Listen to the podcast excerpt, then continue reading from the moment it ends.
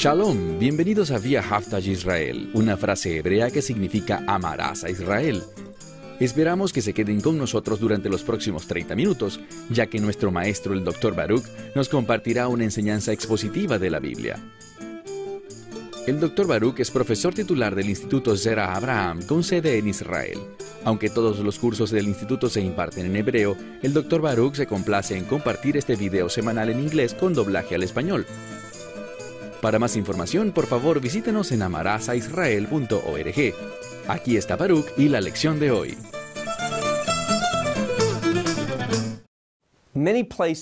En muchos lugares de las escrituras se habla de un don. Ahora, el concepto de don está relacionado con la gracia desde un punto de vista bíblico.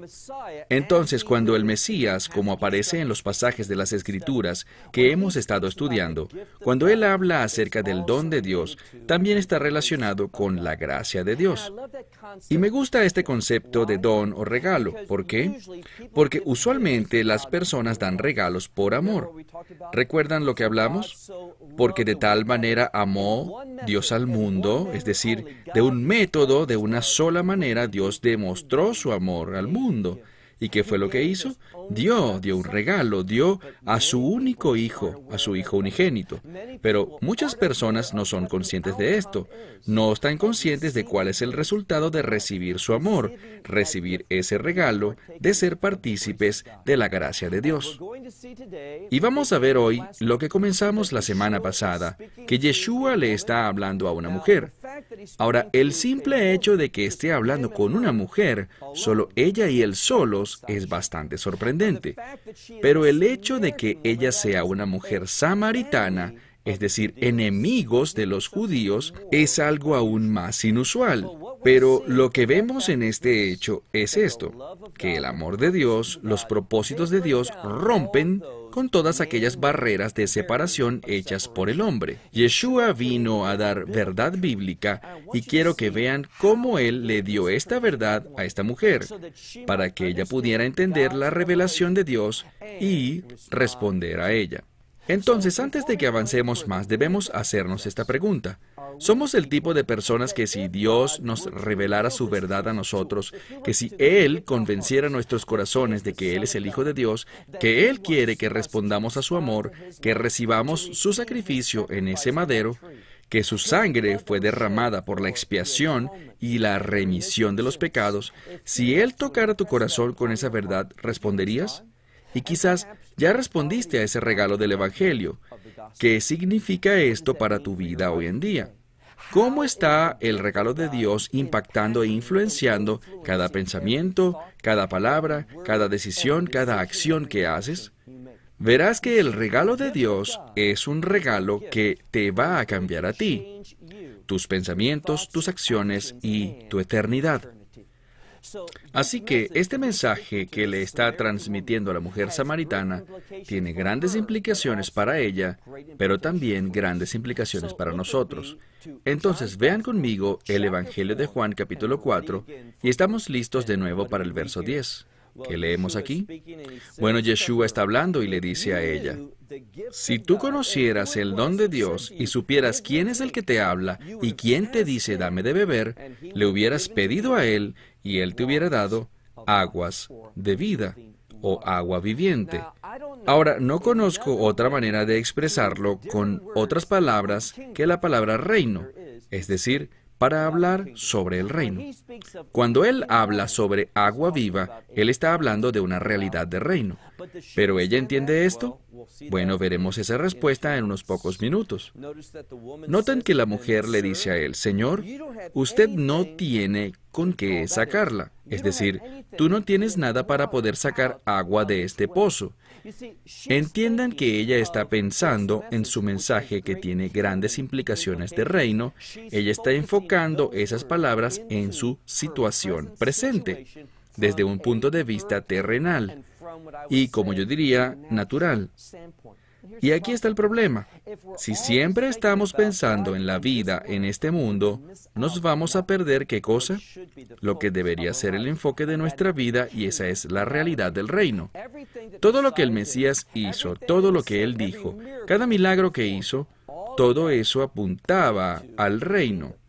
Y si somos sabios, buscaremos que nuestras vidas tengan sentido solo a través de una realidad de reino.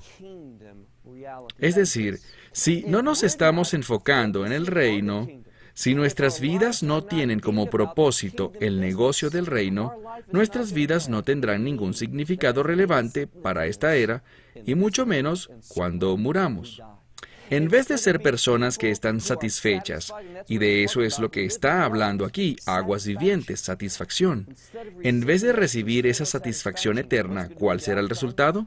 Bueno, ¿cómo terminó el capítulo 3? Hablamos de la ira de Dios cayendo sobre esa persona. Literalmente permanecerá sobre él y el contexto dice por siempre y para siempre. Estas son las cosas importantes que necesitamos entender y desafortunadamente al principio esta mujer no las estaba entendiendo. Ella se concentra, vean de nuevo, ella dice al final del verso 10, ella dice, Señor, usted no tiene nada con qué sacarla. Y el pozo, y esta palabra pozo es una palabra diferente, está hablando de foso, del pozo, es un pozo profundo.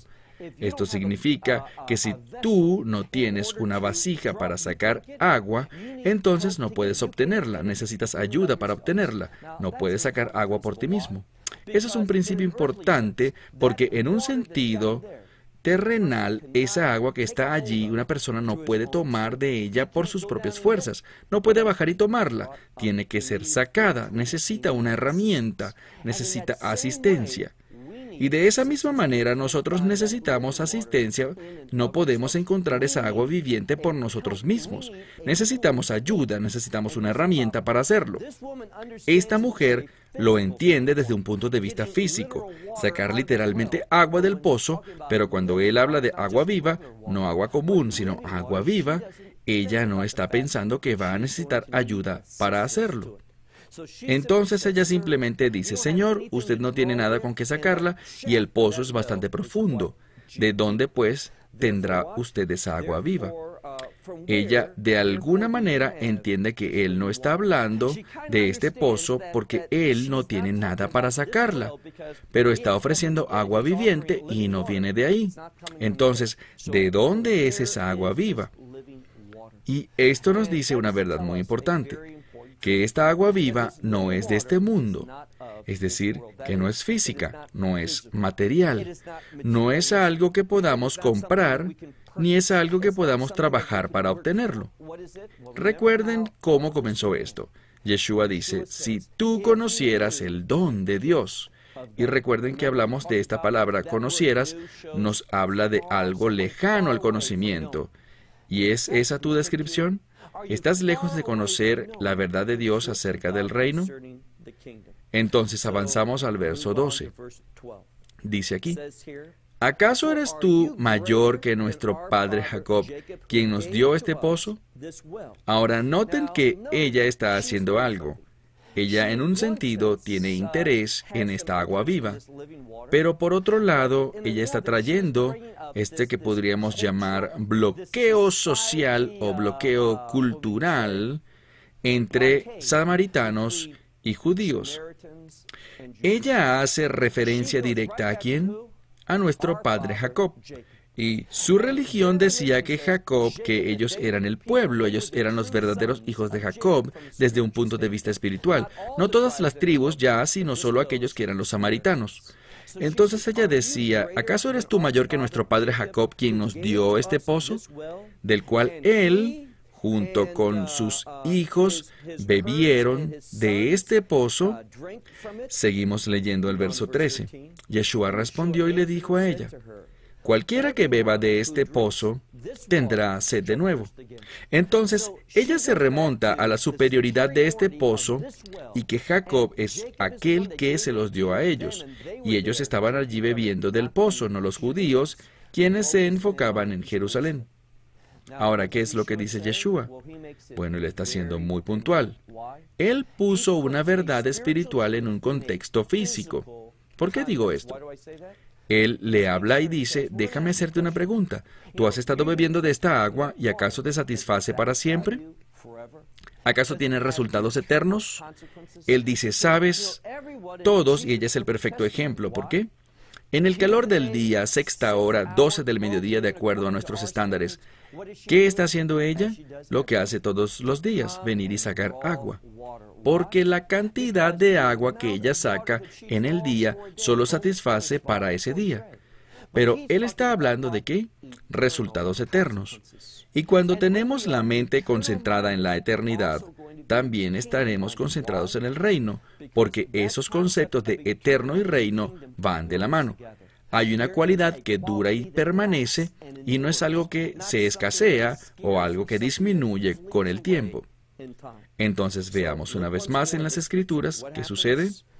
Bueno, él habla y le dice a ella en el verso 13, cualquiera que beba de este pozo tendrá sed de nuevo, pero él dice, cualquiera que, que beba del agua que yo le daré, éste jamás estará sediento. Y luego dice, por las edades, que significa eternamente. Así que cuando leemos este pasaje de las Escrituras, la belleza de esto está en que muchas formas diferentes Yeshua está hablando de aquello que dura, aquello que se mantiene, aquello que es eterno. En otras palabras, aquello conectado al reino. Él está dando a ella indicios, pistas en su discusión de que Él está allí para hablar del reino. ¿Por qué? Bueno, si se concentran en cualquier reino, la persona que será la más importante de ese reino, ¿quién es? Es el rey. De hecho, no hay reino sin un rey. Y allí es donde él está tratando de llevar esta discusión.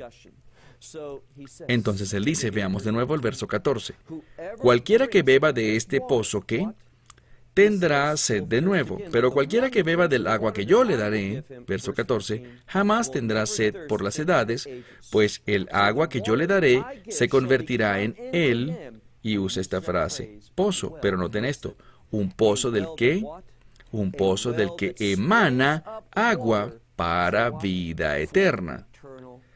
Así que nos topamos ahora con vida eterna una vez más, y si has estado siguiendo el estudio en el capítulo 3, la segunda mitad, una y otra vez, vida eterna, vida eterna. Ahora estamos en el capítulo 4 y es la misma cosa. Puedo decir que es bastante claro y fácil para nosotros entender que Él está constantemente hablando acerca de la vida eterna, que significa vida de reino, aquello que puede que comenzar. Eso es lo que está diciendo a ella ese mismo día y extenderse para siempre. Hay un aspecto eterno en las cosas de Yeshua, es decir, un aspecto de reino, pero ella no lo entiende.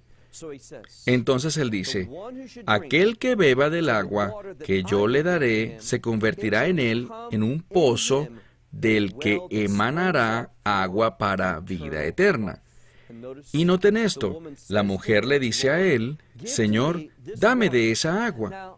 Ahora, a pesar de que ella quiere esta agua de él, inicialmente ella comenzó con, bueno, tú sabes, yo no creo que te vaya a responder, porque tú estás hablando de darme agua y no tienes absolutamente nada con qué sacarla. No puedes cumplir tus promesas. Bueno, ahora cuando él le habla a ella, ella está comenzando a ser atraída está siendo cautivada por lo que él está diciendo. A ella le comienza a gustar lo que él está prometiendo. Entonces le dice, dame de esa agua. Pero aquí está el problema. Ella aún está pensando materialmente. Aún está pensando en sus necesidades físicas. Ella aún no ha conectado esto a una dimensión espiritual. ¿Por qué digo esto? Bueno, la primera parte de su respuesta es excelente. Ella dice, Señor, dame de esa agua. Pero ¿cuál es su motivación? No es una motivación de reino, no es una motivación eterna desde un punto de vista de reino. ¿Por qué? Porque ella dice, para que así no tenga más sed. Bueno, eso está bien, pero tampoco, dice ella, tampoco tenga que venir aquí para sacar más agua. Esta es su motivación. Saben, ella es una mujer, ella no es muy joven, lo entendemos por el contexto, y se cansa de venir cada día hasta el pozo para sacar agua. Y el punto aquí es que hay un esfuerzo inútil. Vengo hoy, saco agua, estoy satisfecho, pero mañana es un nuevo día. Y si quiero continuar en este estado de satisfacción física, no estar sediento, Debo volver y sacar más agua. Ese es un ciclo sin fin. Nunca va a producir algo que sea eterno. Lo que significa que su trabajo no tiene una dimensión de reino. Entonces, ¿qué tengo que preguntar? ¿Acaso tu trabajo, lo que estás haciendo en tu vida, tiene un aspecto o una calidad de reino? ¿Está motivado por el reino o tiene un sentido de utilidad? Muchas personas están viviendo sus días, están pasando por un ciclo que solo los lleva hacia el siguiente bucle y mañana los lleva al siguiente bucle y eso es todo lo que están haciendo no están progresando, no están siendo transformados, ellos no conocen esa paz, ese gozo, ellos no están pensando en ningún futuro de ninguna manera, ellos solo están sobreviviendo en este mundo. Bueno, esa no es la vida que Dios quiere para nosotros. Dios quiere darnos un significado para nuestra existencia. No algo que tenga cualidades materiales, que está aquí hoy y mañana se habrá ido. ¿Qué quiere decir eso? Bueno, Kohelat, es decir, Shlomo o el rey Salomón, dice, todo eso es vanidad y no satisface. Pero aquello que está relacionado con el reino, que es bueno, él está hablando de agua viva, de aquel que la beba no estará sediento porque estará satisfecho eternamente. Entonces ella está interesada, pero nuevamente es solo para evitarse esa dimensión física de trabajo de ir y sacar agua una y otra vez. Veamos el verso 16. Yeshua le dice a ella, anda y llama a tu esposo. Ahora, él quiere traer como resultado un cambio en la vida de ella, y para que esto suceda, ella necesita verse como Dios la ve. Y de la misma manera que hay esfuerzo inútil en su vida, viniendo cada día y sacando agua, viniendo de nuevo al día siguiente y sacando más agua, ese ciclo, ¿saben qué? Lo mismo estaba sucediendo en su vida matrimonial. ¿Por qué? Bueno, nos daremos cuenta de que esta mujer ha estado casada no solo una vez, ni dos, ni tres, sino cinco veces.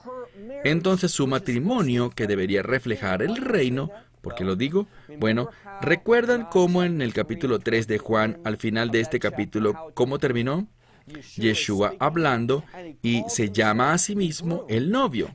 Aquellos que le responden, es decir, Israel y todos los de otras naciones que también lo hagan, son su novia. Entonces, matrimonio, el reino, ¿cómo comienza? ¿Cómo va a comenzar? Con un banquete de bodas. Y esta mujer no está teniendo mucho éxito en su matrimonio. Ella tuvo un matrimonio que terminó en la ruina, no satisface y por esto ha venido a otro. Así que ella está pasando por ese mismo ciclo sin ningún tipo de éxito. Es frustrante cuando un matrimonio termina, todo el mundo lo sabe. Es una experiencia dolorosa y que lastima profundamente. Y esto es lo que ella está atravesando. Así que Yeshua, para poder llegar a la esencia del problema, vean de nuevo el verso 16. Yeshua le dice a ella, anda y llama a tu esposo para que venga a este lugar. Y la mujer en el verso 17 responde y dice, no tengo esposo. Ahora, de una manera ella está diciendo la verdad, pero de otra ella está disfrazando la realidad. Es decir, ella estaba hablando y en un sentido ella no ha mentido, pero no está revelando toda la verdad. Ella dice, no tengo ningún esposo. ¿De qué hablas? Y yo no estoy casada. Y noten cómo Yeshua responde. Y la belleza de esto es, los judaístas, es decir, los hombres judíos y las mujeres judías, no pasaban por Samaria. Si ellos tenían que ir de un lugar a otro, es decir, de Galilea a Jerusalén, ellos rodeaban Samaria. Ellos la evitaban por dos razones. Primera, lo físico, las subidas y bajadas, subidas y bajadas de Pero en segundo lugar, los evitaban porque ellos no querían entrar en contacto con los samaritanos. Recuerden lo que aprendimos, los judíos y los samaritanos no tenían tratos el uno con el otro. Así que ella muy difícilmente conocía a algún hombre judío. Ella sabía que esta era la primera vez que Yeshua la veía y él estaba hablando en términos muy generales de algo que ella no estaba comprendiendo. Por tanto, cuando él dice, anda y trae a tu esposo, ella dice, Señor, usted no me conoce, usted dice mi esposo, pero yo no tengo ningún esposo. Verso 17, Yeshua le dice, bien has dicho que tú no tienes esposo. Eso es verdad, pero luego sigue y dice, puesto que cinco maridos has tenido, y el que tienes ahora no es tu esposo. Es decir, ella está viviendo con un hombre fuera del pacto del matrimonio. E incluso entre los samaritanos esto era visto como algo malo, era visto como algo pecaminoso. Esto se veía como algo en contra del Dios de Jacob. Entonces, ¿qué sabemos de esta mujer? Bueno, como sea que lo veamos, está claro, esta mujer necesita arrepentimiento. Ella necesita arreglar las cosas con Dios. Si hay un problema en tu matrimonio, eso está manifestando un problema espiritual que tú tienes. Quiero decir esto de nuevo. Si hay un problema en tu matrimonio, ese problema, su raíz y su fuente, es un problema que tú tienes espiritualmente con tu relación con Dios. Y vemos aquí que ella tiene una carencia. ¿Por qué? ¿Cuántos esposos ha tenido? Cinco. Bueno, este es un muy buen indicio, pues el número cinco no habla de gracia, sino que habla de defectos. Nos habla de algo que carece, algo que es inadecuado, algo que es insuficiente. Y eso sin duda describe su vida matrimonial. Entonces él dice, puesto que has tenido cinco esposos y hoy en día el que tienes no es tu esposo. Como dije, ella está viviendo en inmoralidad. Verso 19. En eso has dicho la verdad, diciendo no tengo marido. Y la mujer dice, miren más adelante en el verso 19 al final, la mujer responde y le dice, Señor, yo percibo que usted es un profeta. Ahora entiendan esto en dos niveles. Ella está diciendo simplemente, usted sabe algo que no podría físicamente saber en este mundo a menos de que, ¿qué? A menos de que Dios se lo haya revelado a usted. Así que ella entiende de alguna manera única y especial que éste tiene la revelación divina. Y esto es importante porque ahí es donde Él quiere llevar la conversación. Él quiere que ella y que nosotros entendamos las cosas desde un punto de vista profético. Todas las cosas a las que Él ha estado apuntando, los términos que ha utilizado, todo tiene que ver con una realidad de reino, una realidad de reino que Él quiere presentarle a ella cuando Él le dice, te daré esa agua viva. Y de esta agua viva brota, ¿qué cosa? Vida eterna vida de reino. Ella se ha estado perdiendo todo, pero ahora por lo menos sabe que él es un profeta. ¿Pero está lista para recibirlo? No, ella sigue remontándose a ese conflicto entre judíos y samaritanos. ¿Y saben qué? Esto nos deja ver algo. Muchas veces nosotros amamos el conflicto. Vivimos en tradiciones y normas de la sociedad que son qué? Contraproducentes en nuestras vidas. Aquí está Él ofreciéndole a ella algo bueno, algo satisfactorio, algo eterno, las palabras del reino de Dios. ¿Y qué es lo que ella está haciendo? Ella quiere regresar y dice, bueno, ahora ven conmigo el versículo 20. Nuestros padres adoraron en este monte. Ella sabía, eres un profeta, eres de Dios y vas a hablar acerca de adoración, vas a hablar acerca de nuestra adoración inadecuada. Y es correcto, si tú no estás conectado al reino, si no estás viviendo para el reino, si no estás buscando el reino, entonces tu adoración va a ser inadecuada no va a estar arraigada en el poder de Dios. No va a estar conectada con Dios, estarás adorando en una manera como Él va a decir aquí, de una manera que no entiendes. Ella comienza diciendo en el verso 20, nuestros padres adoraban en este monte y ustedes, refiriéndose a los judíos, están siendo usados de esta manera peyorativa. Pero ustedes, miren de nuevo, ustedes, judíos, Ustedes dicen que Jerusalén es el lugar donde, y esta palabra donde significa que es necesario, es absolutamente necesario que sea allí que se adore. Ahora, Jerusalén es muy importante para el propósito del reino. Pero Yeshua quiere decirle, ¿sabes? No es necesario que vayas a Jerusalén para poder ser redimida, para que tengas contacto con el rey del reino.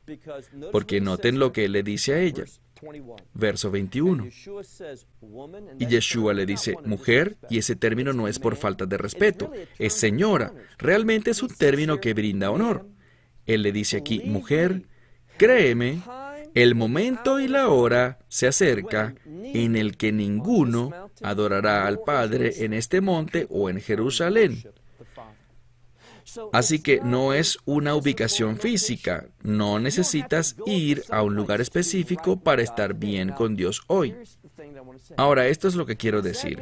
¿Acaso esto significa que Jerusalén ya no tiene significado o importancia en los planes y propósitos de Dios? Absolutamente no.